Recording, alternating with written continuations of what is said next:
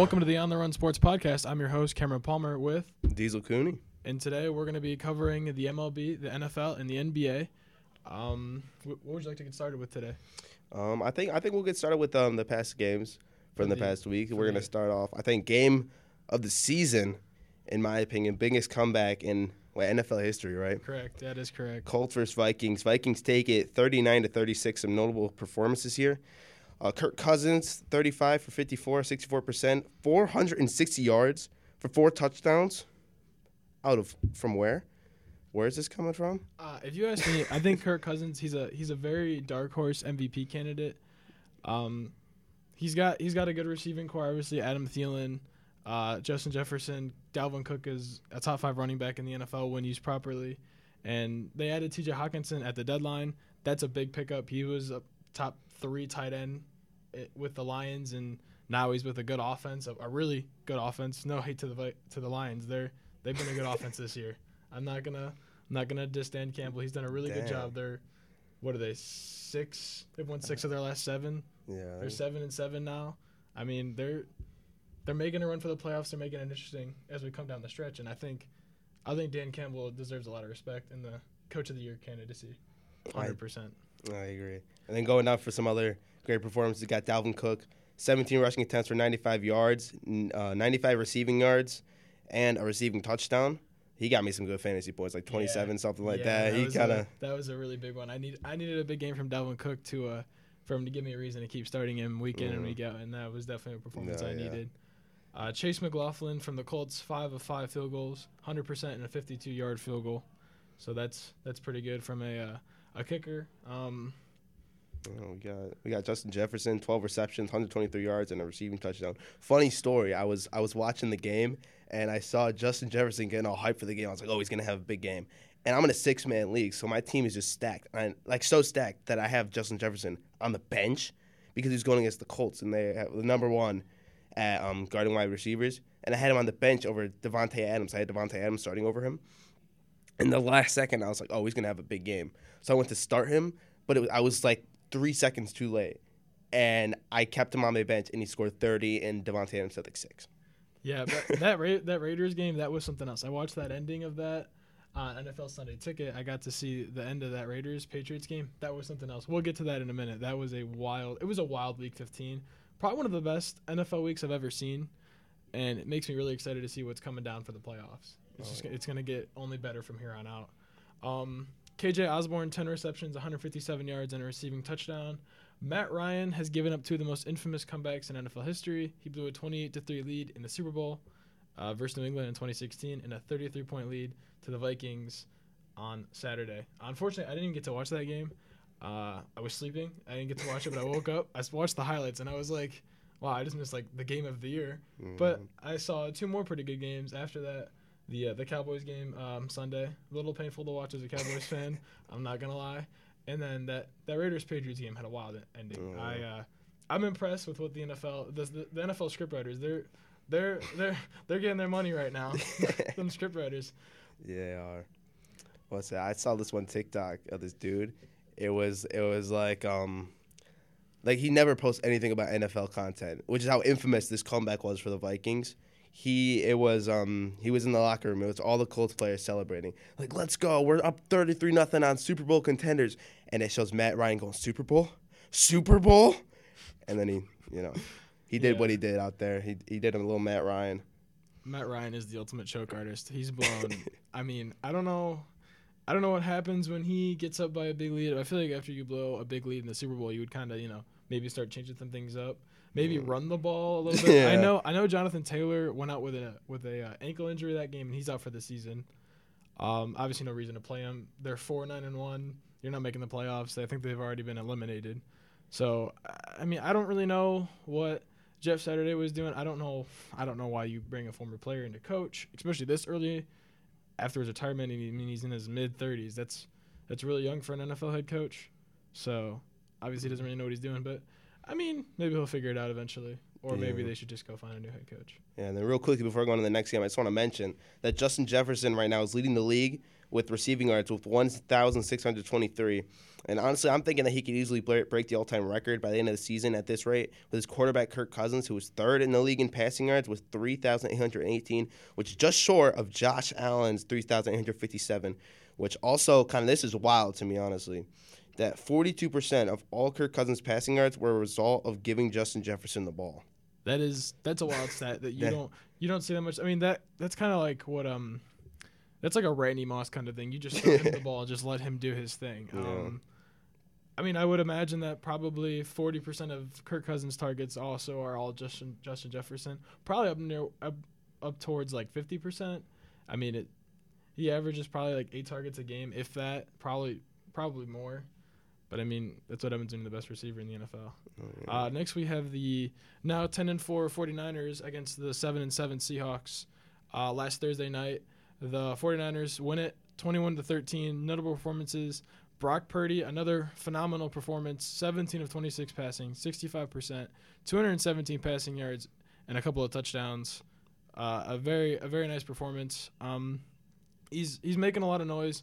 I thought I think a lot of people didn't expect much. I mean, he's beat Tom Brady. He's beat a good Seahawks team and the 49ers clinched the NFC West with the win and are looking to knock the four, the Commanders out of the playoffs next week and hope to clinch a playoff spot.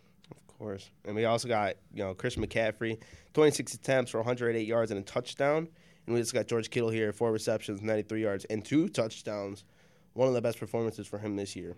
Uh, yeah, George Kittle, he started off really slow this year, not doing much. Gonna, he would have a good game here and there, but the past three, four weeks, he's really started to look like that George Kittle from that 2019 Super Bowl team with the 49ers. He's really coming into his own. And I think the, the injury to Deebo Samuel uh, is going to, has raised his target rate. I know Deebo will be back for the playoffs more than likely, but I think the that injury definitely makes George Kittle a, a guy you gotta you gotta put the ball in his hands. He's a Mm. guy who needs to have the ball in his hands because he does he does so much for the team blocking wise, and uh, he's he's a great guy to have in the locker room. I mean, you never hear anything bad about George Kittle. He's he's a great guy.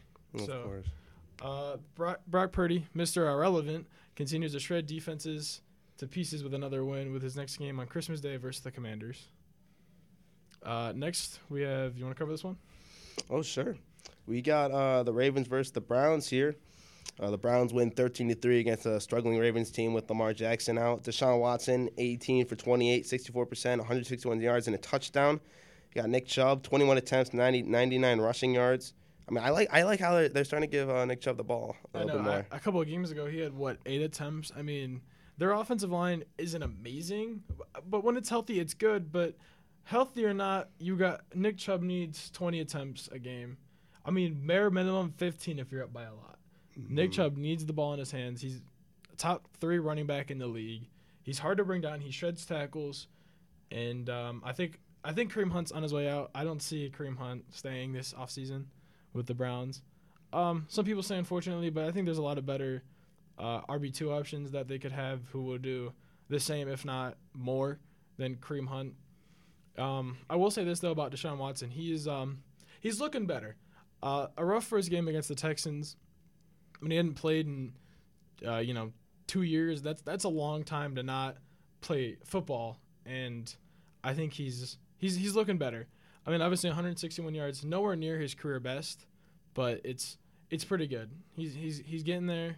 I think maybe when the Steelers play the Browns here in a couple weeks, we might see the best Deshaun Watson performance of the year because obviously the biggest game of the year that could have big playoff implications, big AFC North inc- imp, uh, implications. So uh, sorry about that. We'll uh, it's um we'll we'll see what happens. I think I think Deshaun Watson's gonna gonna be good. I think I Mm. think he'll start figuring it out more. All right, we got we got um also in here for notable performances. Denzel Ward an interception. Was that two two passes deflected? Defense, yes. Defense. All right, yeah, we got John Johnson and Grant Delpit uh, with 13 solo tackles. We got J.K. Dobbins here, 13 attempts, 125 yards, and one reception for three yards. You know, he, he, you can put him at your flex, man. He's getting receptions out there, even if it's just for three yards. He's getting those receptions. Hey, PPR league, man. I'll tell you right now that that one reception that sometimes that's a big Yeah. that's a big difference. That might have just won you the whole week. Literally. Um, But uh, J.K. Dobbins, I remember obviously watching him from Ohio State. You know, I mean, every Ohio State running back looks really good. I mean, every Ohio State player looks really good. I mean, look at some of the quarterbacks we've sent to the league and Mm. haven't done much. But then, you know, J.K. Dobbins ha- had a couple injuries here and there. But when he does play, he's good. He's definitely he could be an RB one, maybe not with the Ravens. I don't think he gets all the attempts because obviously Lamar Jackson uh, can run the football as much. But I think now with Lamar Jackson out, Tyler Huntley in, I think we see more production and carries for J.K. Dobbins as we come down the stretch, and the Ravens look to make the playoffs. Of course. And obviously, you know, Ravens were short at quarterback, and luckily the Browns were able to capitalize on that, getting an easy win versus the divisional rivals. I mean, that's going to help them out. Are they out of the playoffs yet, or are they still in the hunt? Who's that? The the Browns? Yeah. The Browns, they're in the hunt. Uh, Okay. Uh, you basically have to win out from here on out. There is no no room for error, and even if they do win out, I think they're still they still need some help around the league. All right. Well, I got I got a, a quick little message here for Coach Stefanski if we want to make the playoffs.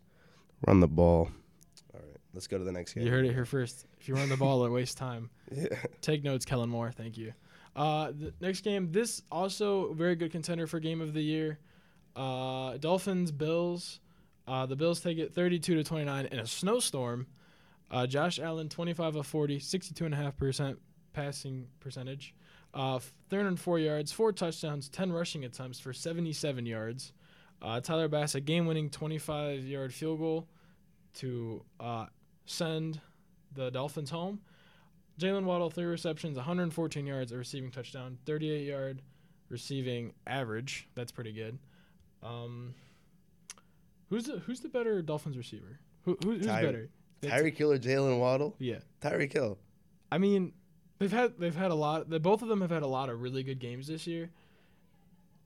I don't know. I feel Um, like I mean Tyreek Hill is good, and it's good to have him, but I think long term future Tyreek Hill is not going to be around for five more years. Jalen Waddle will be. That's true. When it comes to that point of you know re-signing the two, who are you picking? I'm probably picking Jalen Waddle because he'll be in his prime. Him and Tua will have way like more, more than enough chemistry to you know know each other's tendencies, and it'll be it'll be one of the best wide receiver uh, quarterback duos when when it gets there. Tyreek Hill, nine receptions, 69, 69 yards, and a receiving touchdown. And uh, Ra- Raheem Mostert, 17 rushing attempts, 136 yards, and a 67 yard rush. That's pretty cool. And honestly, about this game, as somebody with Josh Allen on their fantasy team, this game is absolutely drill- a dream come true. You know, he absolutely just tore up the Dolphins' defense this game. And with the win, the Bills also clinched the AFC East and a playoff spot. So, big, Um, big win for Buffalo here. Uh, Josh Allen, definitely, definitely top MVP candidate. Leads the NFL in passing yards. Um, he leads his team in rushing yards, and they have three like serviceable. What? They have. You didn't know that? I didn't know that. Yeah, I That's mean, crazy. maybe maybe not after that game, but at, at points this year, yes, he's led the team in rushing yards in a game, and I think he leads them in passing and rushing yards. That's Yeah. crazy. I mean, their offensive line is not the greatest, so I mean, obviously, probably not a lot of gaps for running backs to hit, and they don't they don't really have the greatest running back room. Like all three of them that they would use, Nyheim Hines, um, I think Zach Moss is still there. Yeah, no, that's uh, James Cook and um, Devin Singletary. They're all serviceable running backs, but they're not true RB ones. I think um, if Buffalo wants, if they don't win it this year, Buffalo's got to go all in, get a top running back that doesn't need, uh, you know, a top three offensive line to do something. Uh, I'm not sure which running backs are hitting free agency. I know Tony Pollard is hitting free agency off the top of my head. We'll see. I think Pollard would, would be good anywhere he goes. Because, I mean, we, I mean, we've seen it this year. You give him the carries, uh, he's gonna break one at some point, and it's just gonna be it's gonna be good night. So, um, Oh, yeah. that's I think I think they, they that, that's all I need. Dawson Knox, he's a good tight end. Their defense is, is stellar when it's healthy. Obviously, Von Miller is out. They've struggled with their safeties and their corner, Tre- uh, Tre'Davious White being out all year. Um, he's been back the past couple of games, played well. Obviously, he's an All-Pro corner, but uh, I think I think the Bills are true Super Bowl contenders. I agree. I honestly, I think they, I think they might be able to win it. I really do. I think Josh Allen tears it up in the offseason. I think he beats out Patrick Mahomes. I think he makes the Super Bowl, and I think he's got a chance to win it. I mean, after after he beats Patrick Mahomes, who's stopping him? Uh, that's true because, I mean, when you face Patrick Mahomes, it's it, it's in the division or it's in the championship round, and after that, Yeah. I don't see not many offenses in the NFC that can deal with that for that uh, Bills defense Yeah. when when they're playing at their best. I think maybe the 49ers could give them a pretty good run for their money. The Eagles, Vikings. I think I think there's only a couple true contenders. Uh, AFC and NFC. The Bills are definitely one of them. That's true. Uh, you got this next one? Yeah, I do. Moving on here, we got the Chiefs versus the Texans here. The Texans dropped to 112 and 1 with the loss as the Chiefs goes 11 and 13. Chiefs going to take it 30 to 24, which is kind of disappointing for them. I'm not going to lie. Uh, you know, Christian Kirk, is Christian Kirksey? Christian Kirksey, yes. Yeah, Christian Kirksey. That's correct. He got nine tackles, two assisted tackles, and a sack. Patrick Mahomes, 36 for 41, 87.8%. Those are like Madden numbers right there. 30, 336 passing yards, two touchdowns, five rushing attempts, 33 rushing yards, and a rushing touchdown. Travis Kelce, 10 receptions, 105 yards. Even Juju Smith getting in there, getting 10 receptions and 88 yards himself. Um, that's that's wild. I did not know Mahomes threw for 80, basically 88 percent. That's Yeah. that's ridiculous. No, That's- that, that is some Madden on rookie level stuff right there. yeah. Um, that's that's wild. I didn't know that. Um, the Texans they're they're, they're playing good as of late. I'm not gonna I'm not gonna throw shade on Lovie Smith. He's a, he's a young head coach with a really young team, but there's a bright future there. I think they just need to find their one quarterback. Dameon Pierce is uh, a potential offensive rookie of the year.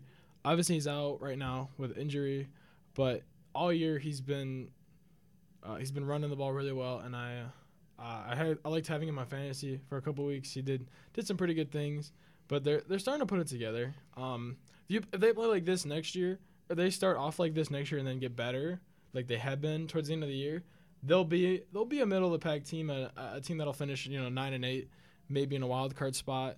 Just just the way that they're getting better, and they have a they have a they have an all right defense. Um, not a lot of expensive players, so obviously time in the offseason, money in the offseason to get better. So we'll we'll see what they do as obviously they've been eliminated from playoff Yeah. contention already. Obviously, of course, you had another dominant performance here for Patrick Mahomes. Oh, shoot, my bad. I meant Kermit the Frog. Gives them a surprisingly close win versus the Texans. Uh, I picked up the Chiefs defense for fantasy, and they got me five points, which is a major letdown. Mad disappointed in them. Um, yeah, um, not a good look. But uh, Chiefs contenders? Yes, no. She, yes, of course. I mean, as long as they got Patrick Mahomes, they're a contender. Like you can give Patrick Mahomes a preschooler that they just whipped out that's like 200 pounds and can't can't run. You can give that wide receiver to Patrick Mahomes, and he'll make it work like every time. That's fair. I'll probably throw him like six no luck passes in a game for 300 yards. for no reason. Yeah. Um, a kind of a boring one. Steelers Panthers. The Steelers moved to six and eight, and the Panthers dropped to five and nine. Steelers win it twenty four to sixteen. Uh, DJ Moore, five receptions, seventy three yards, and a touchdown. That's pretty good. I mean, DJ Moore, uh, surprisingly, still a Panther. Everyone thought he was going to go somewhere else at the trade deadline. Uh, I don't think he finishes next year as a Panther. I think I think he's going to want out. I don't know if PJ Walker or Sam Darnold are good enough to throw him the ball. Uh, Najee Harris, 24 attempts, 86 yards, and a touchdown. Jaylen Warren, 11 attempts, 38 rushing yards, uh, one reception, 11 yards, and a touchdown. Uh, like I said, boring game. Uh, on on to the next. We'll uh, we'll leave that there for you Steelers fans. Yeah. Uh, the Lions, uh, like I said earlier, they're they've won six of their last seven. They improved to seven and seven with a 20 to 17 win over the New York Jets, who also been very impressive this year. Not what I expected at all, but they, they have a really good defense. Um, a good rookie wide receiver, Garrett Wilson, shout out Ohio State. He had four receptions, 98 yards. CJ Uzomah, the tight end, two receptions, 48 yards, and a touchdown. And Amon Ra St. Brown, seven receptions, 76 yards, and one rushing yard for one rushing attempt for six yards. Course. Lions, a game winning touchdown to the tight end. Uh, I can't think of his name right now. The one who's replacing TJ Hockenson. Yeah, I was just gonna say TJ Hockenson's replacement. Yeah, that guy. Um, I think they both have blonde hair, so I mean, maybe it's just a TJ Hockenson His- clone. His Maybe, long, his long lost cousin. Yeah, probably. I wouldn't be surprised. Yeah. Um, they they win. Uh, the Lions looking for a playoff, their first playoff um appearance since 2016. This will be this is gonna be their first time not finishing at the bottom of the NFC North since 2017. So things things looking bright for a young, a very young, uh, Lions team. So here's uh, a painful one I gotta cover. Yeah, You want me to do this? No, I got this. It's fine. All I'll. I'll just cry while I do it. All right. The Dallas Cowboys fall t- to, to 10 and 4 as the Jaguars advance to 6 and 8 with a 40 to 34 win over the Dallas Cowboys in overtime. Trevor Lawrence 27 of 42, 64% passing, 318 passing yards, 4 passing touchdowns, 3 rushing yards, th- 3 rushing attempts for 21 yards. Zay Jones 6 receptions, 109 yards and 3 touchdowns. Uh, Travis Etienne, 19 attempts, 103 yards, 2 receptions, 24 yards. Rayshawn Jenkins, 9 tackles, 10 tackles assisted, 2 interceptions with a game winning pick 6. Dak Prescott, 23 for 30, 76%, 256 passing yards, 3 passing touchdowns, 5 rushing attempts for 24 yards, and 2 interceptions. Um, and Noah Brown, 6 receptions, 49 yards, and 2 touchdowns. Uh, a good game by Noah Brown. I'll Yeah. cover that in a minute. And uh, obviously, you know, the Cowboys would have clinched the playoffs with the win, but they got bailed out uh, when the um, Washington lost here. Thank you, Wa- th- th- thank you, New York. This is the only good thing you've ever done for us. yeah, they. CeeDee so- Lamb, seven receptions, 126 yards. CeeDee Lamb reaches thousand receiving yards on the year, oh, uh, which is pretty impressive considering he had Cooper Rush throwing to him uh, for like six weeks, and uh, Cooper Rush averaged like 150 passing yards through those six games. So impressive nonetheless. Uh, Noah Brown, some can say he's the reason why that pick six happened. I'm not here to say yes or no. It hit him in the chest. You got to catch that. It would have been a first down, but first off, it's third and four. Run the ball. You have one of the best running back duos in the NFL. Run the ball. It's fine. Uh, it's fine. Cowboys clinch a playoff spot as they face the Eagles this coming Saturday, um, Christmas Eve. So hopefully, uh, hopefully we get back on track and you know keep the haters quiet because they love to talk. They, oh, I, oh, shoot. I love to talk. yeah, Eagles Bears here. Eagles take the win, twenty five to twenty. Uh, Justin Fields, fourteen for twenty one, sixty six point seven percent, one hundred fifty two passing yards and and two touchdowns. Uh, fifteen rushing attempts for ninety five yards. This is as many rushing yards as Dalvin Cook. Like, just put this dude at running back at this point. Put David Montgomery at quarterback. I'm sure he can throw the ball.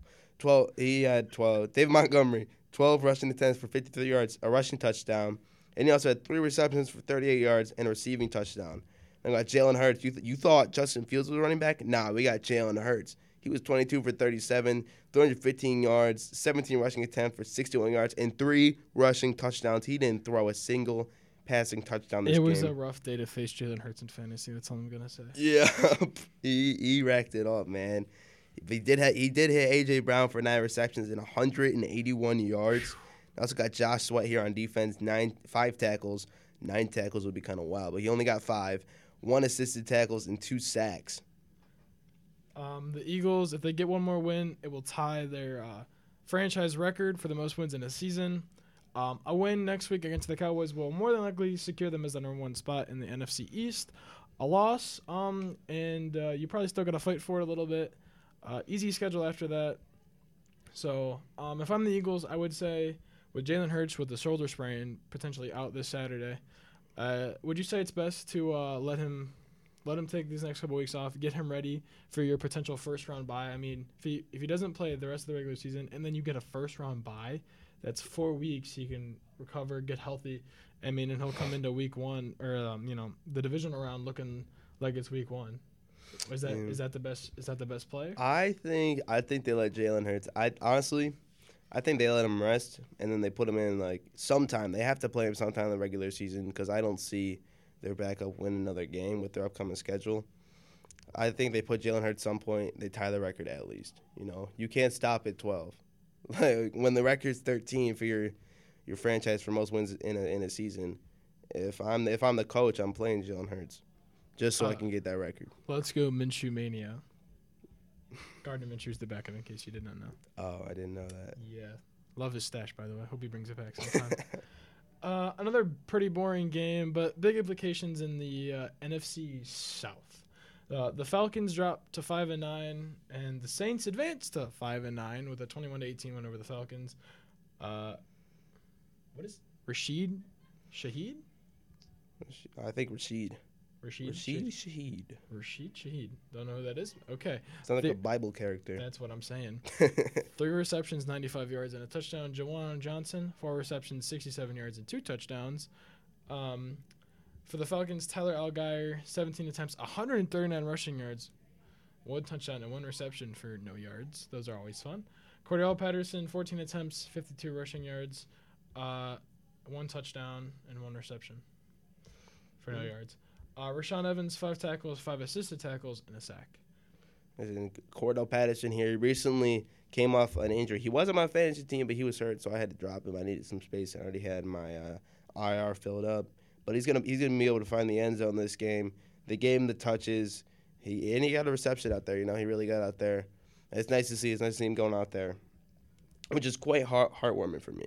But even more heartwarming, you know, is Juwan Johnson with four receptions, 67 yards, and two touchdowns, which is 22.7 fantasy points when he was projected to get 7.6. You know, like way way to shut up the projections, man. That's quite the way to boom, if you ask me. yeah. Um, maybe game of the week. Uh, I don't know. It's there's a lot of lot of good games this week, and uh, probably gonna be one of those kinds of weeks where you just remember it for a while. It was a it was a very very impressive week. Uh, the Patriots drop to seven and seven, and the Raiders advanced to six and eight with a thirty to twenty four win over the New England Patriots. Uh, how, how do we feel about the ending? I wanna I wanna get to the ending first. Oh. So Rhamondre Stevenson, right, picks up 20 yards, right? Looks like he has a foot field ahead of him. Nope. One one Raider safety is there. Forces him to pitch it to Jakobi Meyers. Jakobi Meyers runs backwards and throws it to where Mac Jones is. Why are you throwing the ball to Mac Jones? It's not Lamar Jackson. Dang. Okay. It's not Jalen Hurts. It's not Justin Fields. He's not Michael Vick. I mean, that's a really bad person to bring up for obvious reasons that we're not going to get into. But it's unless his thought was, "Listen, let me throw it back to my quarterback. Let him heave it downfield. Hopefully, somebody's open."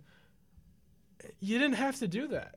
You- just go down, go into overtime, and just let it be. There was no reason to throw it backwards. Uh, Jakobi Meyers should be running uh, gassers for the next three weeks with that. That was a very stupid decision.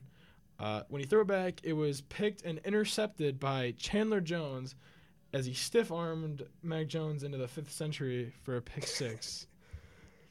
I saw I saw this clip where it was um it was like the Raiders versus Patriots game in a nutshell, and it was this one clip from this Adam Sandler movie where he was playing football and he went to throw and it just went right to the defense and he ran it and then stiff armed someone into the end zone and then Adam Sandler just went and started fighting him.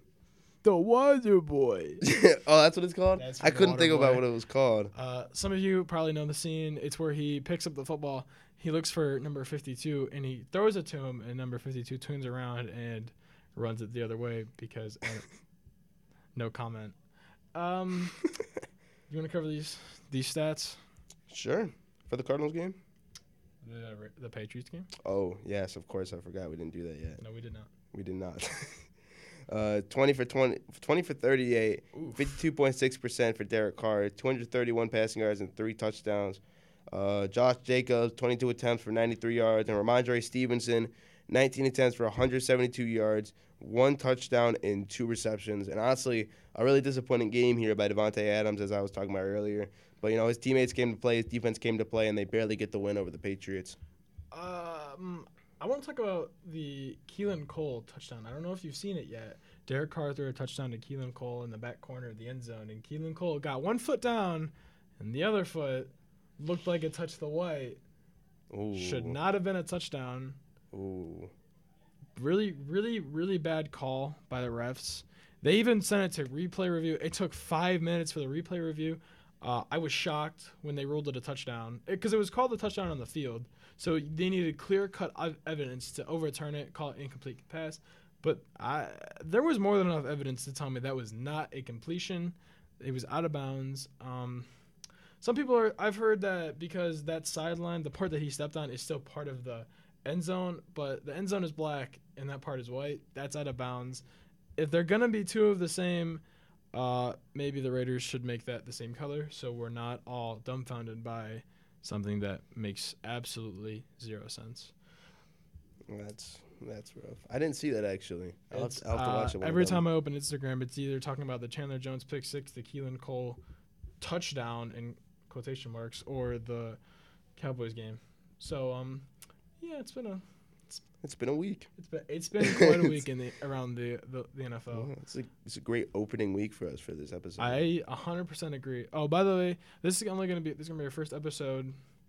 Um, we won't have one for a couple weeks going on Christmas break, but we will be back. Uh, probably posting every Friday. We hope.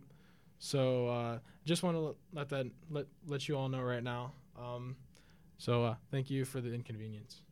Sorry for the inconvenience. Whatever. Yeah, same thing. Thing. Uh, Next up, we got we got Cardinals Broncos. You know, Broncos get a 24 to 15 win over the Cardinals, boosting them to a whole three and 10 record now over the Con- or over the Cardinals. Broncos country. Let's ride. All right, let's ride. I don't know if we can even say that anymore. Russell Wilson wasn't playing. That's true. He didn't even get a snap. Notice how the Broncos play better without Russell Wilson, Yeah. but they paid 240 million dollars for him for six years when he's already 33. That's tough. Questionable. That's rough.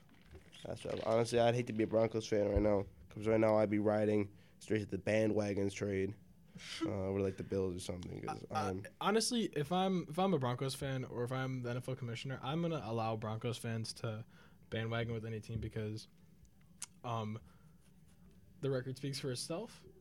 Uh, you picked up a Hall of Fame quarterback, and added uh, Randy Gregory in free agency. You know, a good a good defensive end, hoping uh, you know make it make a big difference. But Randy Gregory just probably hasn't even played half the games this year know, very disappointing. Um, and um, let's just say Russell Wilson has not been riding the Broncos to many wins this year. Yeah, no, he's. Very I mean, the work, the, the best work I've seen him do this year was in the middle of a plane aisle. So I mean, he hasn't been doing much. But you know, his, his replacement, you know, he didn't do too horrible. Was it Brett Rypien? Is that how you pronounce it? Sure. All right, we're gonna go with it. Brett Rypien, 21 for 26, 80 percent, looking like Patrick Mahomes out there, 197 yards and a passing touchdown. Latavius Murray, 24 attempts for 130 yards, one touchdown, and one reception for 20, 12 yards. I meant not 20, 12 yards, 12 yards. You know, he's, out there getting your, your fantasy points. Jerry Jeudy, seven receptions for 76 yards. We got Justin Simmons in here, two tackles, two tackles assisted, and two interceptions. James Conner uh, for the Cardinals, 16 attempts, 63 yards, touchdown, three receptions, 28 yards. Uh, it's interesting. So the the Cardinals are on the. Do you know about the Hard Knocks, the HBO Max? I do not. Um, so the HBO Max, uh, they pick a team. They do one in the offseason. The offseason was actually the, the Lions. So that's pretty cool. Um, it's interesting to go back and watch that and see where they are now because this is kind of where they wanted to be. Maybe not 500 to this point in the season, but contending for a playoff spot is kind of where they wanted to get. Uh, and then the Cardinals are the in season, and it's just really interesting uh, to see what it's like on the inside, knowing that they've been in shambles all year. Uh. Your your Pro Bowl quarterback or All Pro quarterback Kyler Murray is too busy playing Call of Duty. they had to add something into his contract to guarantee he watches four hours of film a week. Um, A week. most quarterbacks probably watch that watch four hours of film like when they wake up every day for seven days a week um deandre hopkins was out with uh peds um, performance enhancing drugs for six weeks he's come back and him and kyler murray have not been on the same page very much they've been arguing kyler murray's been arguing with cliff kingsbury on national tv by the way so th- let the whole world see it uh, their offensive line go, uh, offensive line coordinator and passing game coordinator uh, got fired for sexual misconduct while they were down in Mexico after the 49ers game. So it's just it's not a good look right now for for the Cardinals. Uh, after last year, they were undefeated, 8 0 to one point, and looking like Super Bowl contenders to this year. Then Call of Duty came out. And, then Call of Duty made made a massive comeback, and Kyler Murray went downhill. Um, it's just disappointing to see them go to four and nine. They have a good team, obviously. Marquise Brown, DeAndre Hopkins, good defense. Uh, Budda Baker, uh, Byron Murphy, some some some good playmakers on the defense. Obviously, they have J.J. Watt. Just not. I think Cliff Kingsbury should be on his way out. That's that's just me. Um, it's not not looking not looking too well for the Cardinals right now. Did we say JJ Watt stats? Four tackles, one assisted tackle, three sacks, and a forced fumble. Probably the highlight of their season. Of course. Um, honestly, here's a hot take. I don't think uh, Kyler Murray's got a future in the Cardinals for very long. Agreed. I don't. I mean, he's he's he's just not been able to pick it up recently.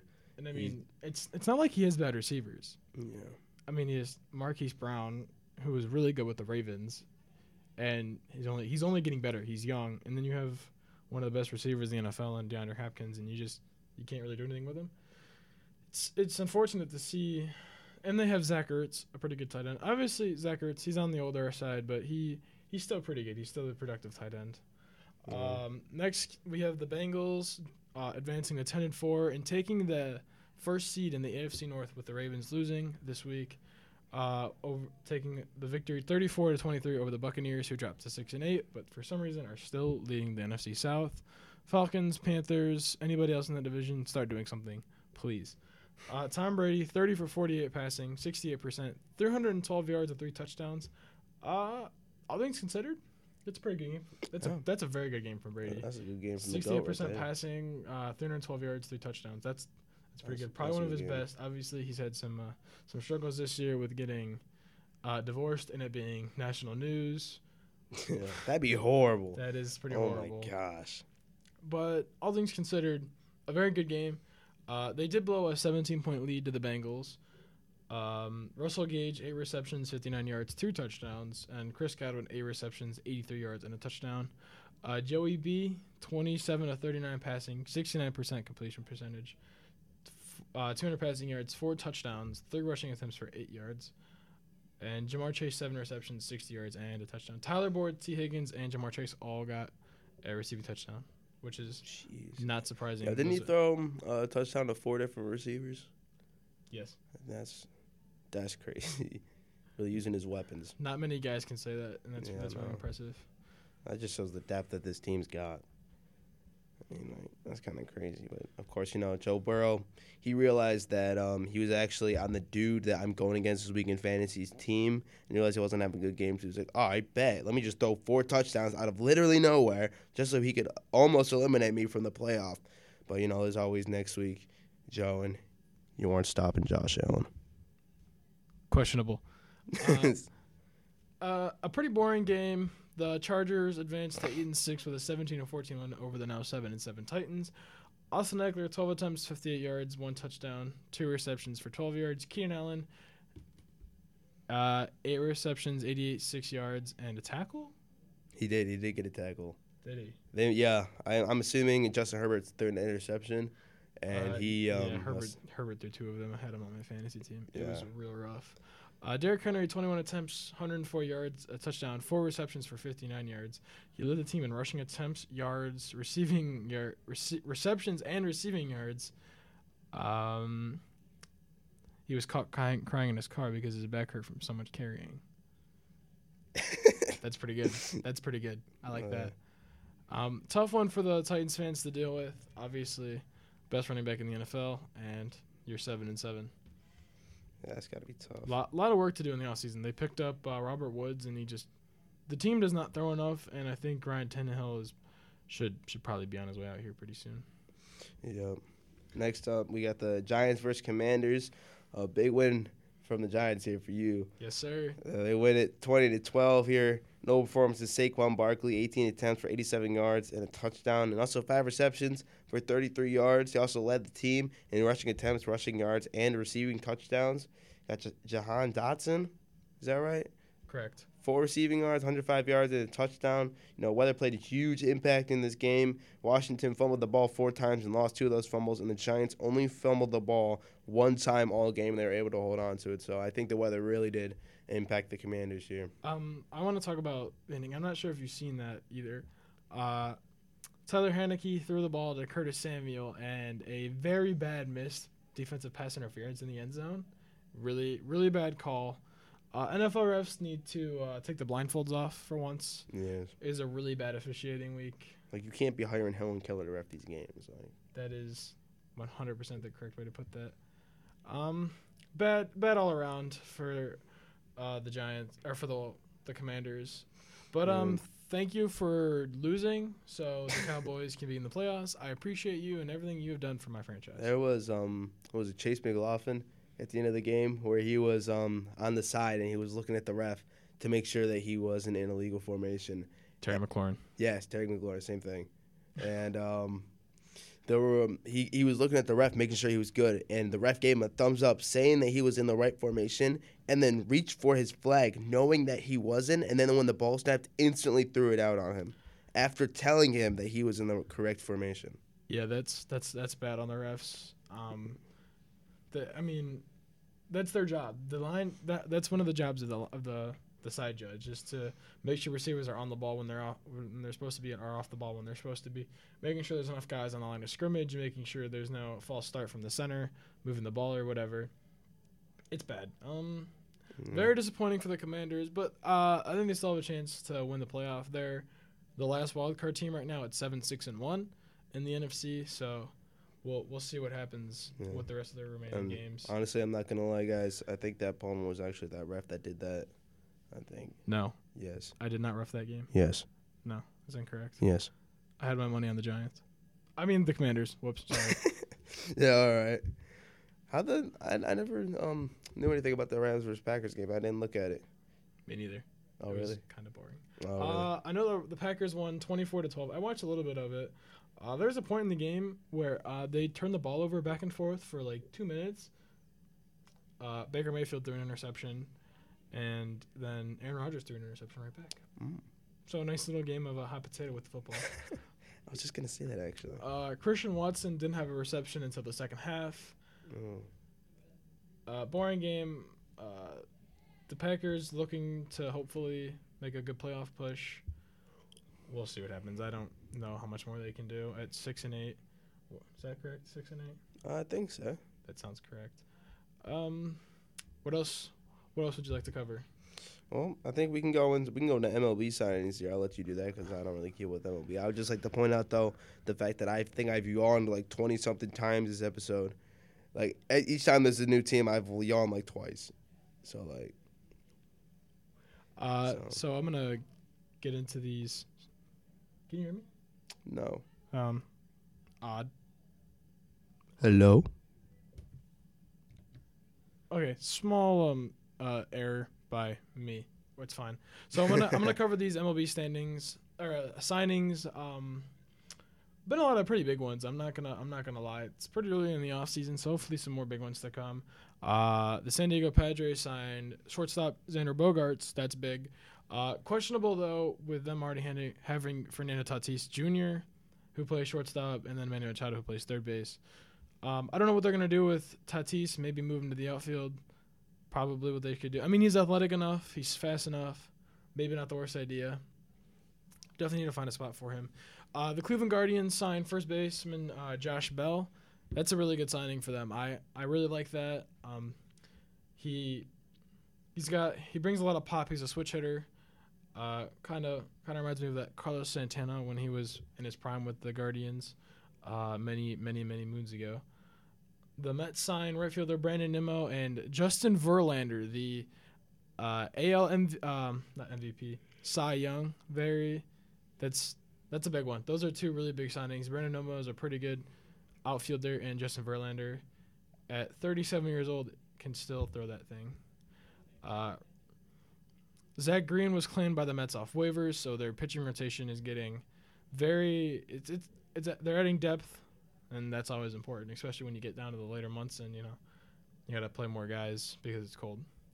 Uh, the Phillies signed uh, Trea Turner uh, from the Dodgers. That's big. He's probably arguably like one of the best defensive shortstops in the game. Um, important for them. That's good.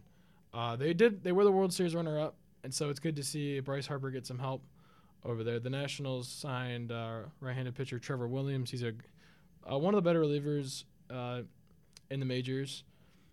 A couple big ones here. Uh, the Dodgers retain left-handed pitcher Clayton Kershaw and add Noah Syndergaard, who uh, that's going to be a deadly one-two punch. Where where they put them in the rotation is up to them, but if you ask me, you got to put them one and two somewhere. You got to put one before the other.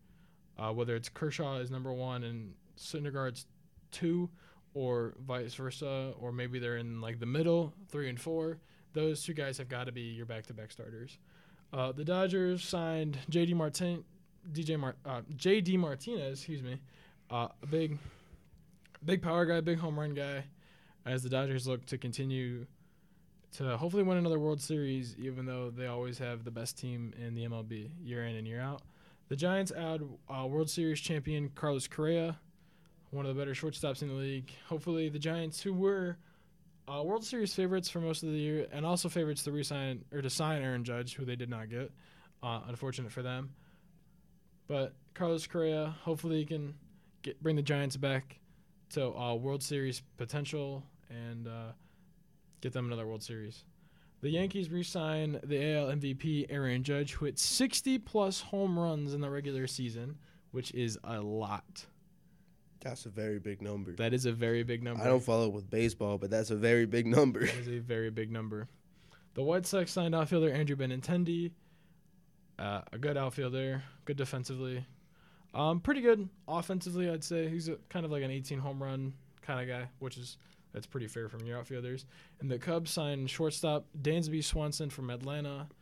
Um, Atlanta is just now losing all of their stars. They lost Acuna for all year last year due to injury. Freddie Freeman signed with the Dodgers over the offseason after they won the World Series, and now they lose their shortstop Dansby Swanson. So that's all I got for the MLB. Um, some some big signings. Hopefully, we get some more uh, when, we, when we come back from break, and we can introduce uh, some new some new people to the rosters. Would you like to keep going? Yes, of course. Okay. We'll go, we'll go to some NBA here. Let's go over the standings real quick. Bucks in at the top, twenty-two and eight. Uh, Celtics and the second. This is the East, by the way, just so everyone knows if you didn't already. Celtics in at two, 22 and nine. The Cleveland Cavaliers on third, sitting at 21 and 11. The Brooklyn Sorry Nets sitting at 19 and 12. 76ers 17 and 12. Maybe James Harden's got to get out of the club if they want to bring that up. New York Knicks coming out of nowhere, getting six here, 17 and 13. The Miami Heat, 16 and 15. A disappointment for them, in my opinion. Jimmy Buckets has got to pick it up. Atlanta Hawks, another disappointment. They picked up DeJounte Murray in the offseason. They're not doing anything with him. And they're 16 and 15. Indiana Pacers, 15 and 16. Raptors, 13 and 18. Now we're just going into the the, the teams. These are Victor, Victor Wembanyama sweepstakes teams. The Bulls are down here. 11 and 18 with, with that squad. That doesn't make any sense to me. Wizards at sin at 12, 11 and 20. Magic at 13, 11 and 21. Hornets 8 and 23, and Pistons at the very bottom of the barrel at 8 and 24. Um, who's your biggest surprise in the East right now? Uh, good and bad. Um, I, th- I think my biggest surprise. I mean, for everybody, I think it would be the Cavs. Like, like you can call me a biased person, but I Slightly biased. very biased. But I can't say anything about the Cavs. But, I'm But, not, uh, I'm not gonna say the Cavs though because I I had them as finals contenders, championship contenders, before they signed Donovan Mitchell. They before they traded for him, and then they traded for Donovan Mitchell, and they got that piece that they need. And especially with the performance they had last night, they kept the Jazz to 99 points. A very good offensive team, by the way. Yeah, and then and they just they had them on the locks. I don't see them not at least making it to the conference championship at this thing, rate. But honestly, I think I think my biggest one's got to be the Knicks. I, I don't I don't remember them doing any big moves for big stars. They signed Jalen Brunson in the offseason. I know, but that's not really that's not really a big star. He's Ah. he's solid. He's getting better though. He's solid, but He's I getting a lot mean, are you really about to tell me that the Knicks signing Jalen Brunson is going to give him a championship? no, but they have a really good team around him. They Uh. Julius Randle is still has been very good for the Knicks ever since he went there uh, a handful of years ago. Uh, I'd have to say that's probably my biggest surprise. No, my biggest uh, disappointment, the Hawks. Yeah. Everyone's and the Heat. I think the Hawks a little bit more because the Heat didn't do much in the offseason. They only lost pieces. They didn't get any better. But the Hawks added DeJounte Murray, and everyone's like, "Oh, Hawks, uh, they're going to be so good," and they're not. Yeah. Like, sure, DeJounte Murray, that like he's great. He's a good defender, probably one of the better, better uh, perimeter defending guards in the NBA. He's 6'5", long wingspan, especially for a guard, and it, it's a good backcourt duo. But um, obviously, very disappointing from them so far. Maybe they'll turn around. They're still, I mean, we're only 31 games into it. Plenty of time to to turn it around and you know get back to where they should be. If- And if they don't, I'd I'd like a I'd like a uh, play-in rematch from last year. Yes, Cavs, that'd be great. I'd like a, I'd like a rematch. Although I don't I, I hope the Cavs don't drop low enough to be in the play-in. That'd be that'd be very disappointing if you ask me. I think, honestly, for me, a big disappointment. The Bulls sitting at 11 and 18 right now. Like you can't, you can't. You got DeMar DeRozan. You got a, a DeMar DeRozan looked like an MVP last year. He did. For the record, You got all these pieces, and you're not doing Zach anything LaVine. with them. Zach LaVine. I think they're gonna move on from Nikola Vucevic. I think it's time. He he's old and he doesn't he doesn't do much for that team. He's not very good defensively. He's good for rebounding, but I mean, Mhm. you could sign eight different guys who are gonna get you just as many rebounds and will probably block more shots than him. Here's here's the big theory here. The Bulls are actually tanking right now, so they can get Wem Daddy, they get Victor Wembanyama, and then they trade away Vucevic for um, a peanut butter and jelly sandwich. That sounds like a pretty fair trade if you ask me. Yes. Uh, the West, the Pelicans, the number one seed in the West, That's the New Orleans crazy. Pelicans. Zion Williamson is my dark horse MVP right now. 100% the guy that we thought he would be when he got drafted out of Duke a handful of years ago. Ridiculous. I mean, he's looking good. Uh, the other day, remember his infamous block where he blocked the guy's three point shot because he jumped so high? He did it Yes. again. He did it again. Really? He did it again. Oh, jeez. Uh, the Grizzlies also at 18 and 9. Ja Morant's having another MVP caliber season. The Nuggets 17 and 10, right around where they should be. Uh, Blazers are a big surprise out of the West. Uh, 16 and 12, fourth in the West. Suns 16 and 12, fifth in the West. Um, Suns are kind of in shambles ever since Kanye West exposed CP3. We're not gonna get into that. That's Yeah. not my room to talk. But um, kind of surprised. Kind of surprised. Uh, Devin Booker's having a pretty good year. Uh, Chris Paul, Didn't you just have like 48 points the other night or something like that? yeah, he had 50, Yeah. I think. 50? The Clippers, uh, who have barely been able to have Paul George and Kawhi Leonard on the floor together at any point this year, uh, being led basically by John Wall, 17 and 13, sixth in the West. Uh, the the Kings, light the beam, 15 and 12. The Beam Team. The beam team. The that is Team. That's amazing. Um, they're seventh in the West. The Jazz, uh, my boy Lauri Markkanen, uh, rest in peace. His career with the Cavs. Uh, he was a very he was a baller um, last year for them. But uh, thank you for Donovan Mitchell. I appreciate it. I mean, uh, not much to say. I mean, I don't think anybody thought they'd be a winning team. Uh, they're doing good.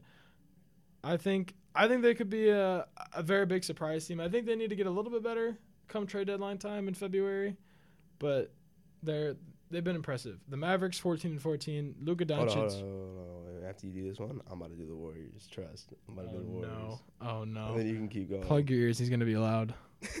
the The Mavericks 14 and 14 at ninth in the West. Disappointing. Luka Doncic praises he needed he needs help. He had Kristaps Porzingis and Jalen Brunson at one point and Spencer Dinwiddie. That's enough. That sounds like enough help. Enough help for anybody. If you put them on any team, I mean, they'd probably have more than 14 wins at this point in the season. Anyways, um, take it away. The Golden State Warriors, 14 and 15. Steph, Steph Curry, man, look at Curry, man. You know he's. I mean, he, he was putting in work, but then he, inspirational. he got he got hurt. He's he's out for like, I think he's at three weeks with his shoulder injury. Uh, yeah, three weeks to a month. Uh, disappointing for a team that just won the NBA title. Not much else to say. Jordan Poole is only good when he sees hot girls on the uh, uh, You're not wrong. I mean, it's a proven fact. He he ran into an old guy and he dropped eight points in the game. So, um, the Timberwolves thirteen and fifteen. Uh, ship Rudy Gobert back to anywhere but Minnesota. That was the dumbest thing you could have ever done. You gave up Malik Beasley for Rudy Gobert. You did not need Rudy Gobert. Rudy Gobert and Karl-Anthony Towns cannot coexist on the same team together. Only Karl-Anthony Towns can space the floor, and Rudy Gobert is only good for defense. And like when you watch them play, I, I mean, it's so stupid to see Rudy Gobert set a screen for Karl-Anthony Towns because he can't pop. He can't shoot a three. What's he gonna do? Roll when Cat's trying to drive to the basket so he can shoot a layup? It's it's all bad. Uh, the Lakers they've been picking it up as of late. Um, they're 11 and 16, 12th in the West. Anthony Davis is gonna miss a month with an injury. Uh, unfortunate. The Thunder, not a big surprise. 13th at 11 and 17. Shai Gilgeous Alexander is balling. uh, as he has been since he left for the Clippers. But uh, he needs he needs some help. Uh, the Rockets nine and eighteen, also no surprise, and the Spurs nine and nineteen. I th- okay. Think about the Rockets. They have enough like team energy and hype around their squad, and like they play well together. At least for a couple players, they're gonna upset some teams coming down. Like when we get down to the stretch in like March and April, like some of these teams that like need a win, the Rockets are Mhm. gonna be that team that's gonna drop 140 on you, and you're gonna and you're not gonna win that game. Yeah. Bec- that's just that's just what I see from the Rockets, especially as they continue to get better. Um, that's all I got for the standings. Obviously, Yeah. Yeah, I mean, there's not much to say. I mean, I mean, everything basically in the West, but the Timberwolves and the Warriors is kind of expected, and the Mavs. I think they should be doing a lot better with Luka. I mean, this is a season where he's got to be going for an MVP, and he's in the play-in tournament right now. So I mean, they really got to pick this up. the bottom of the playing tournament, by the way. Very bottom. No, not very bottom because we got the Golden State Warriors at the very bottom. So um, We're gonna go back and post, and we're gonna turn you down whenever you do that. no, But yes, no, keep me at full value. I'm not listening to this on full volume. No, keep me at full value. All right, let's move on to some overachievers and underachievers here. Did we not just cover the overachievers? Uh, well, we kind of did, but I, I, I got some down here. Just some players I got here for over. You know, Lauri Markkanen, we already went I'll over let him. I'll let you take care of this. This is this is all you. yeah, I, I got Lauri Markkanen here. I mean, he's been tearing it up. I was at the Cavs game last night. He was torching us like all night. This dude was hitting step back threes at like seven foot. Like it was disgusting. Got Anthony Davis, another uh, dark horse MVP here. 28 points a game, 12 rebounds, two assists, two blocks, and a steal. Shooting almost 60%. He's out of my MVP race now because he got injured. He's gonna miss a month. He did? Yeah, Dang. Anthony Davis. Is I didn't even month. know that. Yeah. As of last night, he's out with a foot injury. Which, oh. by the way, I don't know if we're gonna get to the trade talk. Uh, watch Kyle Kuzma go back to LA. They need it. They, they they need another guy now. They do. And Kyle Kuzma has been stellar for the Warriors or the Wizards. The Warriors. The Wizards. You mean the Golden State Warriors? Yes, the Golden State Warriors. no, the uh, the Washington Wizards. He's been him and Bradley Beal have been playing pretty well. Kristaps Porzingis is also playing pretty well for Washington. Uh, anyways, continue. All right, and I mean some under Timberwolves Bulls. We went over that. Rudy Gobert, like you said, all career lows. Everything he's been doing: points, rebounds, assists, blocks, steals, field goal percentage, three point percentage. Everything is low from last year. No hate to Karl-Anthony Towns, but how do your rebounds go down if you're Rudy Gobert? Karl-Anthony Towns is yeah. not that good of a rebounder. yeah, Maybe a double double, but come on, Rudy Gobert, do better. yeah. And you got Russell Westbrook in here. Honestly, last year, like you thought last year was bad, he is playing worse than last year. Except That's for a that's a hot take. That's a really hot he's take. He's playing worse. He, but he got moved. Statistically wise, he's playing worse. He got moved to the bench and he started playing a lot better. Really? he's doing better off the bench than he was starting. That's true. See, and this is what I thought about Kevin Love with the Cavs a couple years ago. I told my co- my basketball coach, I'm like, listen, put Kevin Love on the bench, he'll do better. And look, what- look what happened last year. You put him on the bench, and he was a 14 point per game kind of guy, shooting really well from three. He's not getting all those minutes, so he's not getting as injured. Kevin Love has played a lot of games recently because he's not playing the 35 minutes a night as a starter. He's playing 28 as a as a six man. That's the difference. And my coach is like, you can't put 32 million dollars on the bench. Look what happened. Look what happened. Yeah. It's the same thing with Russell, Russell, Russell Westbrook. Russell Westbrook. Uh, you put forty million dollars on the bench, and he starts playing decent. Like he had nine points, nine rebounds, nine assists last night. Obviously, not his best performance. Uh, a nice triple single from Mr. Triple Double. Um, I think he missed that memo, but regardless, he's um, it's. I mean, come on, he's doing better. I think as we come down the stretch, if the Lakers can add somebody who can uh, pick up some scoring in that starting lineup, because other than Anthony Davis and LeBron, there's not much scoring in that starting lineup. And I think a, a guy like Kyle Kuzma would be nice. Uh, maybe somebody else. Uh, I don't know, but Russell Westbrook is is he's he's in the middle. He's not underachieving. He's not overachieving. He's in the middle for me. All right, I, I, I can live with that. I can live with that. My my, my takes. It's a, that's a hot take though. Like I mean, Russell Westbrook isn't gonna be that guy that's gonna come out there and win you games like he should be. I think this season was really a season where either he takes the role that he's doing right now, where he's a role player, or he takes his leap into being some version of his old self, and he just hasn't. Which is what I personally I expected that from. him. I expected him to take just some kind of leap, at least like 16, 17 points a game, and he just hasn't. So that's why I have him there. But I think I think next up we should go over the new trophies. All that I hate them all. I hate them all. I think I, I, I, hate the NBA. I saw so stupid. I saw a thing. Uh, Nikola Jokic got the new Michael Jordan trophy because he won the MVP, yeah. and he puts it in the back of his locker behind his clothes. And In the very front of his locker is a ribbon from a horse race that he won. That just goes to show. Um, why did the NBA have to go all out with the Michael Jordan Trophy, making it 23 f- inches, 23 feet six, or what? Uh, 23.6 inches. It's like 23 diamond faced uh, plate. I don't know. Stupid. Yeah. Uh, the NBA loves Michael Jordan. Nothing wrong with him. He's the goat. But um, yeah, they didn't. They didn't have to change the. They could have at least named the MVP trophy. I don't know if it had a name before. Um, I feel like it did. I just can't think of what it was. It's not the Larry O'Brien because that's the NBA, that's Yeah. the NBA Finals. I know it did. I just can't think of what it was. And I know the Bill Russell is the NBA uh, Finals MVP. I I mean, there's no reason to change the names. There's nothing wrong with it. Like add a name, but don't change the trophy. hmm Uh, I mean, I guess they've been around for the trophies have been around for basically 76 years now. So I guess maybe it's time for you know a little bit of updating, but eh, not necessary. Yeah. I do. I do like the new names. I I, I like um. The na- the names are fine. The redesigns are. bad. The redesigns. yeah, are bad. the redesigns are horrid, but um, I mean that Michael Jordan that makes sense, but like, and they, they also got a new award. I don't think this was a thing before, but the uh, the clutch player of the year. Jerry West Jerry is a West trophy? horrible candidate. I What? understand Jerry West is the logo, but um, yeah. I mean, I mean, Jerry West, he, he has a one and eight record in the finals. He averaged thirty five and five in the finals, and he played. That's across fifty five finals games, but that's a one and eight record. I mean, 55 finals games. That's a pretty good sample size Yeah. for uh, points and stuff. But uh, Yeah, and I mean his nickname was Mr. Clutch, but also, if my research is correct, he hit four buzzer beaters in the entirety of his entire career. That's 14 years, 932 games. He hit four buzzer beaters. I think Damian Lillard hit more buzzer beaters than that last season. basically. Like that's Now And- uh, they, they can't they can't ch- change it to a current player because it was all it's supposed to be um retired players. yeah. So I mean, I'm not. I'm not saying that Damian Lillard should have gone. I'm just saying. he's a pretty good candidate. Yeah, like when he Like, retires, when he does him the- retire, I I'm starting a petition to rename it. Yeah.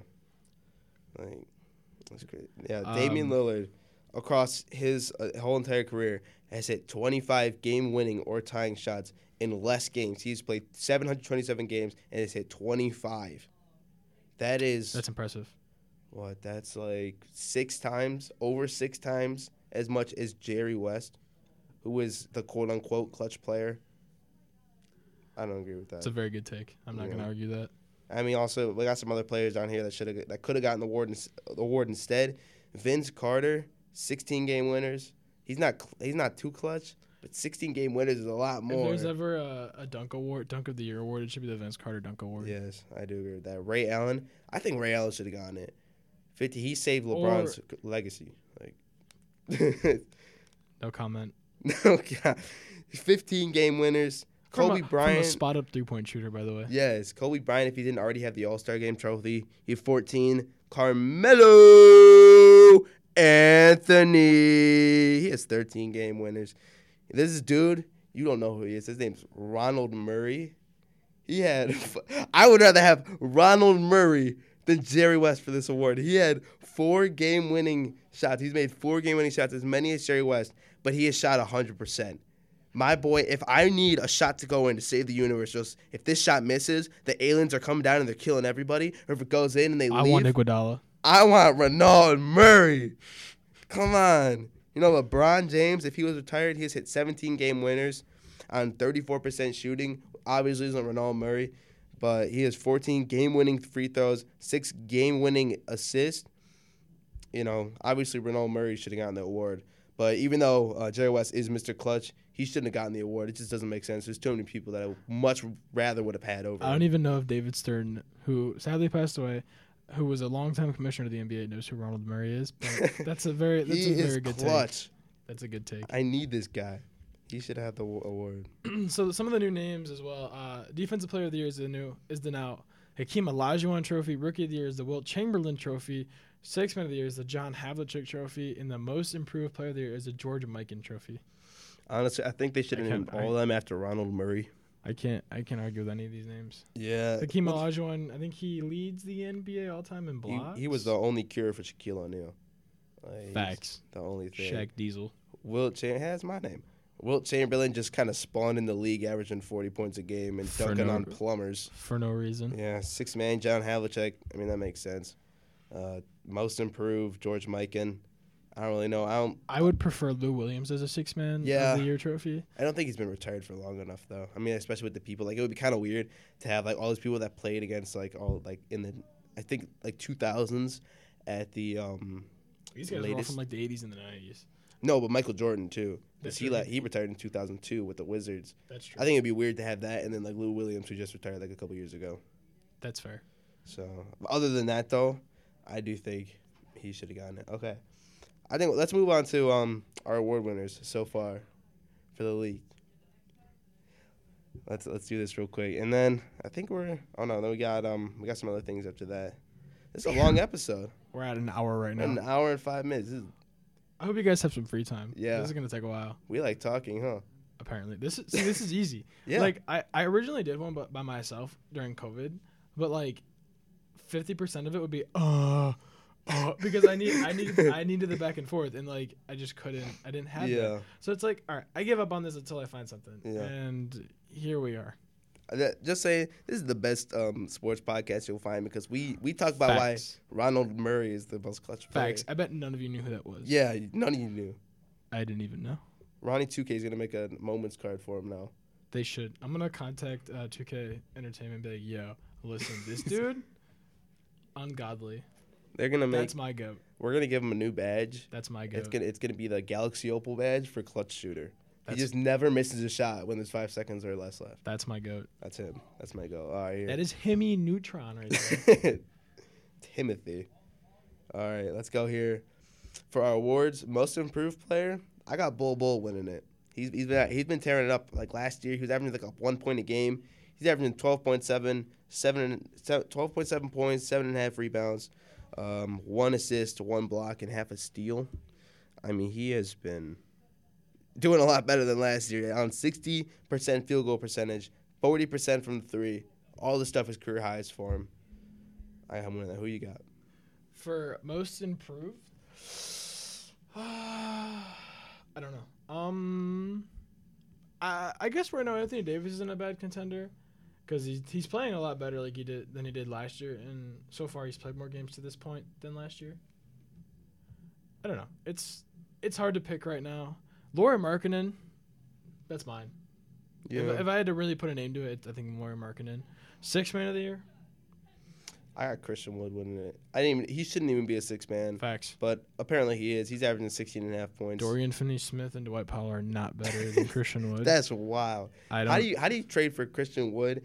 You give away Bogdan Marjanovic or however you pronounce that name. Boban Marjanovic. Like your franchise player right there. You give him away for Christian Wood and you're like, yeah, I'm gonna put him on the bench. That doesn't make sense. Boban Marjanovic is not a franchise player. He is. Don't be fooled. He is. MVP in three years. I'll give him three years to get MVP. He's got goofy ears. he do. He does have goofy ears. Well, I mean, I guess that's what happens when you're like seven foot three. Yeah, Yeah. yeah. Yeah. You see that picture of him like eating the basketball Yeah. and like all the, the That video of him like holding the ball over Anthony Davis head and Anthony Davis like couldn't reach it because Anthony Davis is a tall guy. He's like six eleven, long wingspan, but Boban is just that much Yeah. taller. he makes he makes him look small. Facts. Like, it's- Christian Um, Christian Wood anyway. He's averaging 16 and a half points, seven and a half rebounds, one and a half assists, um, half a block, half a steal I'm 54 percent from the field, 41 percent from three. So I mean, That's uh, all us. Fifty-four percent from the field is pretty good, Yeah. especially as a guy who actually like shoots jumpers and stuff. Like, sure, you can say Manute Bol shooting or Bol Bol, excuse me, shooting sixty percent from the field is good, but I mean it's all like layups yeah, and like post hooks. At seven foot seven, I'd hope you could shoot sixty percent from the field. Um, I don't really have a candidate for six man of the year right now. really. I'll Uh, give you one. Cedi Osman. Um, if he starts playing better and he gets the touches, yes, Yes, he had 22 points last night off the bench. facts. Cedi It was like all in the second half my too. dark horse right there. Rookie of the year, Paolo. Paolo. There, there is, there is no Yeah. other candidate. I mean, Bennedict Mathurin from the Pacers, he's he's up there. Uh, he had 17 in it against the Cavs. Um, I don't know. I I, I think Paolo's just gonna run away with it. Yeah, I mean, he's averaging 21 and a half points, seven and a half rebounds, three and a half assists. Uh, Lots of people are getting like half of things, half a block, almost a steal. 45% from the field, 25% from Forty five three. percent from the field is horrendous, by the way, Yeah, that's not and great. twenty five percent from three. But he he's a big man. He's a forward. Yeah. But like twenty one points for a rookie, that's pretty good. I mean, I mean, who else is scoring on the ma- on the Magic though? Victor Wembanyama next year. Wendell Carter. Wendell Carter. Uh, defensive player of the year, Brook Lopez, That's who I got too. two point nine blocks. That's that's that's insane. that. Two. He's had two games this year where he's had six blocks. That's yeah, insane. like And that's just from what I saw. I, I mean, there could there could be more. yeah. It's crazy. Another dark horse for DPOY, Anthony Davis. That boy, hold on. What's he getting? I know he's getting, yeah, he's getting 2.2 blocks and 1.3 steals a game. And this dude is a big, that's a big man. Hmm Getting 1.3 steals a game. Uh, big men usually get a lot of steals, uh, bad passes, and when you have a seven foot wingspan, it's it's pretty easy to get in those passing lanes. But that's impressive. I think Anthony Davis is a pretty dark horse uh, Yeah. right now for DPOY. If he if he really comes back and is playing well, hundred percent thinks I think he could get it. Oh, He yeah. could win MVP and DPOY if he plays super well. Mm-hmm. Like I think we all know he can. Uh, clutch player of the year. That's really hard to. That's really hard to put a name to right now. Yeah. I mean, we're 34 games into it at most. That's that's hard to put a name to. I got, Um, I got Ronald Murray winning it. Ronald Murray's probably dead. Oh, no. I hope he's not. Hold up. Let's see how old Ronald Murray is. Watch. Alright. They're not even gonna know who it is. They're not even gonna know who Ronald Murray is. He's going to pull up like some. American professional basketball. See, he's a professional. he's a professional. He knows what he's doing. He, he knows what he's. He's OSHA certified. Yeah. Um, Ronald Flip Murray is a retired American professional basketball player who last played for, um, somewhere in Lebanese. Oh, he's 43. Okay, he's not dead yet. See, Good for him. He was drafted in the NBA in 2002. Second round pick, 42nd overall. That was a Um, steal. That's a steal of the year. Uh, he's six foot three, 200 pounds, point, 200 pound point guard slash shooting guard. Good for him. He's a go. I'm not gonna lie. I thought he played like a long, long time ago. Yeah, same. I did not think. I never heard like, his name before. He's like recentish. Yeah. Um, MVP. Go. Giannis. Donovan Mitchell.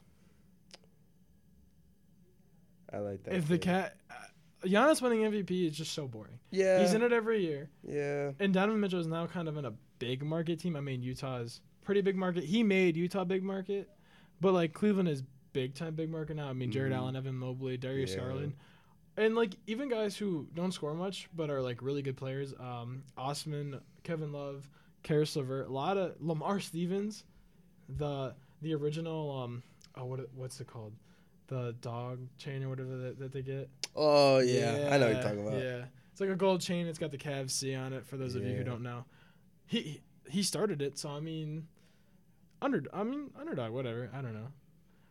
Hmm. But um, Donovan Mitchell's my MVP. That that makes my d- sense. my dark horse MVP. that makes sense. I mean, if I had to pick a top, Zion. My top is Zion. My dark horse is definitely Donovan Mitchell. Especially if the Cavs finish top three and make a good playoff run, which That's I think true. they should. I mean, I I got Giannis here. Just, you know, he's he's first in the he's first in the East right now. I mean, the numbers they kind of speak for themselves. You know, 31 points, 11 rebounds, five assists, a block and a steal, uh, 53% shooting, 25% from three, which really isn't great. But That's Giannis horrible. also, Giannis isn't expected to take threes. He's not the guy. That's why you got Khris Middleton on your team. That's why you got the Jrue Holidays on your team And Brook Lopez. he and the can- Brook Lopez. He can shoot that thing for real. Robin, not Robin Lopez. I was like the Cavs game last night. He got subbed in. and I thought it was Brook Lopez for some reason. I had the brain fart. I was like, let's go, Brook. That they look nothing alike. I know. I was being dumb. You could tell me they were brothers without me knowing they were brothers, and I wouldn't believe you. Yeah. Um, biggest disappointment player wise, Chet Holmgren. Mhm. Uh, he didn't even get to make his NBA debut this year. He got hurt uh, in a summer league game because those games are just so very intense, Yeah. Very very let- intense. like LeBron drove on this dude one time and his whole like leg got blown out. Or whatever year. I, I don't think LeBron was playing a summer league game. he was. It Maybe- was. I swear. Maybe 25 years ago. No, I swear it was LeBron. LeBron drove on oh, him. Was it a preseason game? No, it was like the Drew League or something. Oh, oh, oh, oh! It was in a Drew. League? I thought it was a summer league game. No, it was Drew. Drew Lee. And he, Ah. LeBron drove on this dude. Oh no, you're right. I remember that now. I remember. That's right. He drove on him and had him out for the season. I don't even. I don't even know what to say to that. That's embarrassing. That's bad. Maybe he need. He need to. He need to get on my meal plan. He need to gain some weight. I probably weigh more than him, and I'm like a whole foot shorter than Chet Holmgren. Um, uh, some big trades that could happen. Kyle Kuzma back to LA, obviously. DeMar DeRozan back to Toronto. Eh, Does DeMar want to go back to Toronto? I I think he would want to go back to. Uh, eh, I don't know that. Uh, questionable. Do they still have the GM that traded him? Yes. They do. Masai Ujiri. Oh, you know him? Yeah, we're homies. We get coffee every once in a while. Really? No, I just Oh. know his name. Okay. I only know that because um, in the 2019 finals when the Raptors were playing the Warriors, I remember Masai Ujiri came out talking about how um, people were like somebody like he had like all their credentials on or whatever to go on the court after the Raptors won the finals, and nobody would let him. Like the security wouldn't let him. That's the only reason I know his name. oh, jeez. Yeah, not a good look by the Warriors uh, security detail. Yeah. Uh, John Collins to Utah. That's the kind of player that they need. Yeah. I think if you put him there, you can play him at the four and Lauri Markkanen at the five. That's a pretty good small forward power forward combo right there. Mhm. Uh, John Collins, he'll give him that that big time uh, lob threat like they had with Donovan Mitchell. Uh, Lauri Markkanen does not dunk that much, even though he's six foot eleven. Embarrassing. Uh, Miles Turner to New Orleans. I think Miles Turner could go anywhere, uh, except a handful of teams who already have you know that center position locked up. Miles Turner could go to L.A. I think he'd he'd fit really well in L.A. Everyone would fit well in LA. Facts. You could give LeBron a Dude, you, you could give you could give LeBron a fifth grader and he'd make it work. I bet you I could probably look up a picture of Ronald Murray in a Lakers jersey and somebody made a Photoshop edit of that. Hundred percent. Every player in the league, man, someone's been fantasizing on their team. If not, you're a Photoshop guru. That's all you, brother. Yeah. I'll do that. I'll make a Ronald Murray edit and I'll make it the thumbnail for one of our episodes. I'll make it our profile picture. That's a good idea. That's gonna be our inside joke. Is Ronald Murray's the goat? you heard it here first, people. I'll I'll hang up a picture of him right there so we remember. Yeah. He's Every every time we sit here, we get to look up and look at a picture of Ronald Murray in a Lakers jersey. Um, something I bet you guys didn't think we were gonna talk about: the World Cup. Uh, Argentina came with the win against France. My friend Noah, he's uh, he's um a trans uh, what's it foreign exchange student from France. He's he's coming here. He was kind of devastated. I saw it on my friend's story. I feel bad for him. No, if you're listening to this, I'm sorry, but um honestly, Uh, people are saying Messi's the goat now Hands down. over Ronaldo. I gotta agree. This guy has argue. he has uh, completed the game. Mhm. Like he's, it done, all. it. He's, done, all. everything. He's done it all. There is no. I mean, there is still. There's always going to be a debate, but like when they both are, when it's all said and done, I think Messi's gonna gonna win it. That's and that's the same thing with like the Michael Jordan LeBron debate, which we should do sometime. you should. That's gonna be that'll be a long episode too. We're at an hour and seventeen minutes. Jeez. All right, we should probably hurry up then. We got fantasy, everything going on. You know, will Mark Andrews pick it up this season? No. He is. No. I don't. I don't think he will. No. I have. I have started this tight end so many games, and he has just gotten like four points with two receptions and forty-eight yards. Like this, I. Welcome to the Lamar Jackson experi- experience. Yeah. Mark Andrews should hit free agency and just leave. Yeah. He's not gonna do anything with Baltimore. They don't have. They have a well constructed defense, and that's it. Their offense is not good. Their receivers are horrible. Their running backs are horrible. Their offensive line is above average. yeah. But Lamar, eh, they can do better. They can do better. Uh, replacements for Jonathan Taylor off the waiver wire. Uh, J.K. Dobbins for sure. Mhm. If, if your league hasn't picked it up, you know now is the time with um the Ravens. They're going to be potentially out with their quarterback Lamar Jackson here, which means that I mean they're they're trying.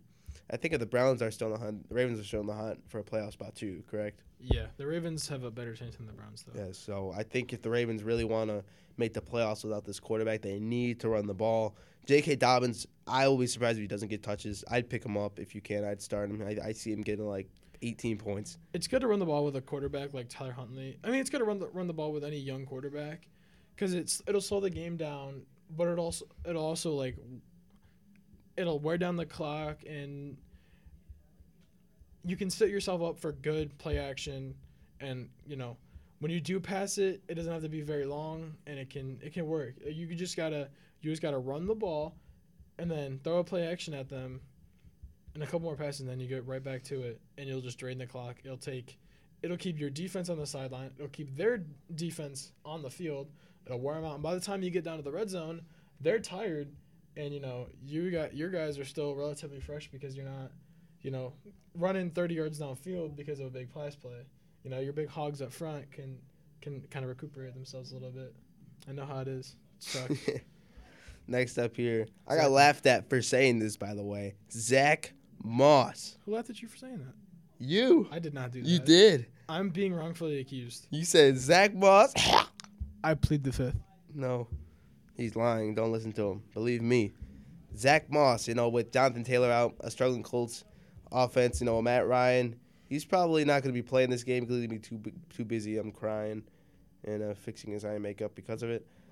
So, Zach Moss, he's going to get the touches. He's going to get the rushes. Jonathan Taylor's out. So, he's, he's going to be that guy that's got to step up here. And honestly, I'd be really surprised if they didn't if they don't give him the touches that he needs.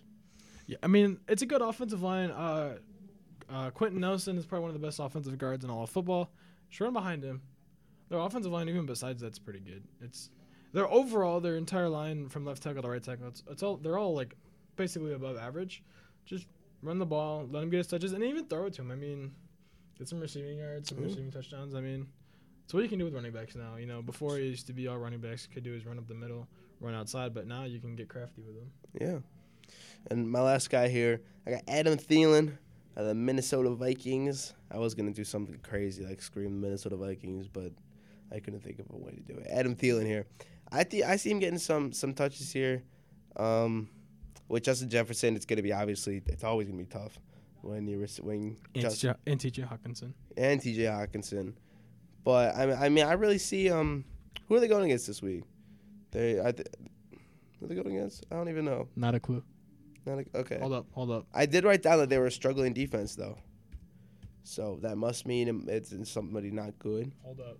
We're, We're about gonna to find out. we're gonna find out right now. They play the Giants, Giants, yeah. Saturday.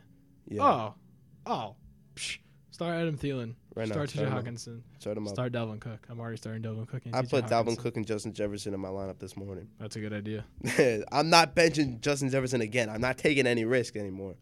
And uh, is that all? Is that? I'm gonna go over some injury report. a lot of these are pretty much known, but some of these are relatively new. Shall I take it away? Sure. Uh, the Bills edge rusher Von Miller lateral meniscus tear. He's out. I think till the playoffs, right? I think so. Yeah. Uh, Bills safety Micah Hyde on the IR with herniated disc in his neck. That doesn't Ooh. sound good. Youch. Bills cor- or Bengals corner Chidobe Awuzie has a torn ACL. He's out for the year. Uh, that sucks for them. He's one of the top graded PFF corners uh, this year and last year. Um, Cardinals quarterback Kyler Murray, the Cod boy, uh, he's on IR with a knee injury. Cowboys right tackle Terence Steele uh, tore his ACL and his MCL, so that's nice. Cowboys nose tackle Jonathan Hankins is out to the playoffs, and that's only important, not not biased. He's one of the better run stuffers, and once the Cowboys like when we picked him up, he play he was playing really well, and we were actually stuffing the run a lot better. Our run defense got a lot better, but losing him, it's kind of struggled. Cowboys middle linebacker Van Leighton Vander Esch was having a really good like bounce back year. Um, he was a Pro Bowler once, uh, dealt with some injuries back in 2019, but he's kind of he's kind of getting back to that form. But he's out with a shoulder injury. He took a a stinger, like a you know big hit on somebody, and he like hurt his neck or something like that. I don't know. That's what they were saying.